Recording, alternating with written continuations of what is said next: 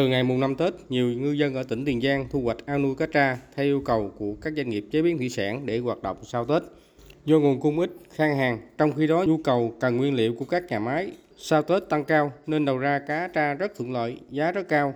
Đối với cá sa nhỏ dưới một con dưới 1 kg, giá 28.000 đồng trên 1 kg, lãi 4.000 đồng trên 1 kg. Đây là mức lãi cao nhất trong vòng một năm qua.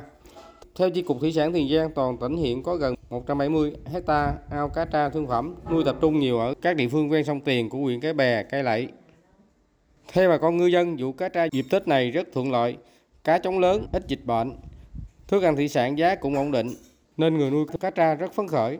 Ông Nguyễn Hoàng Thảo ngư dân tại xã Hòa Hưng, huyện Cái Bè nuôi cá tra vừa thu hoạch được 300 tấn, phấn khởi vụ này bán cho nhà máy à, ở Sa Đéc á. À, nói chung là người ta cần ngày mùng sáu người ta người ta khai trương á. Nên cá phải bắt ngày mùng năm. Lần này bán cá xay nhỏ à, 28 ngàn giá quá ngon.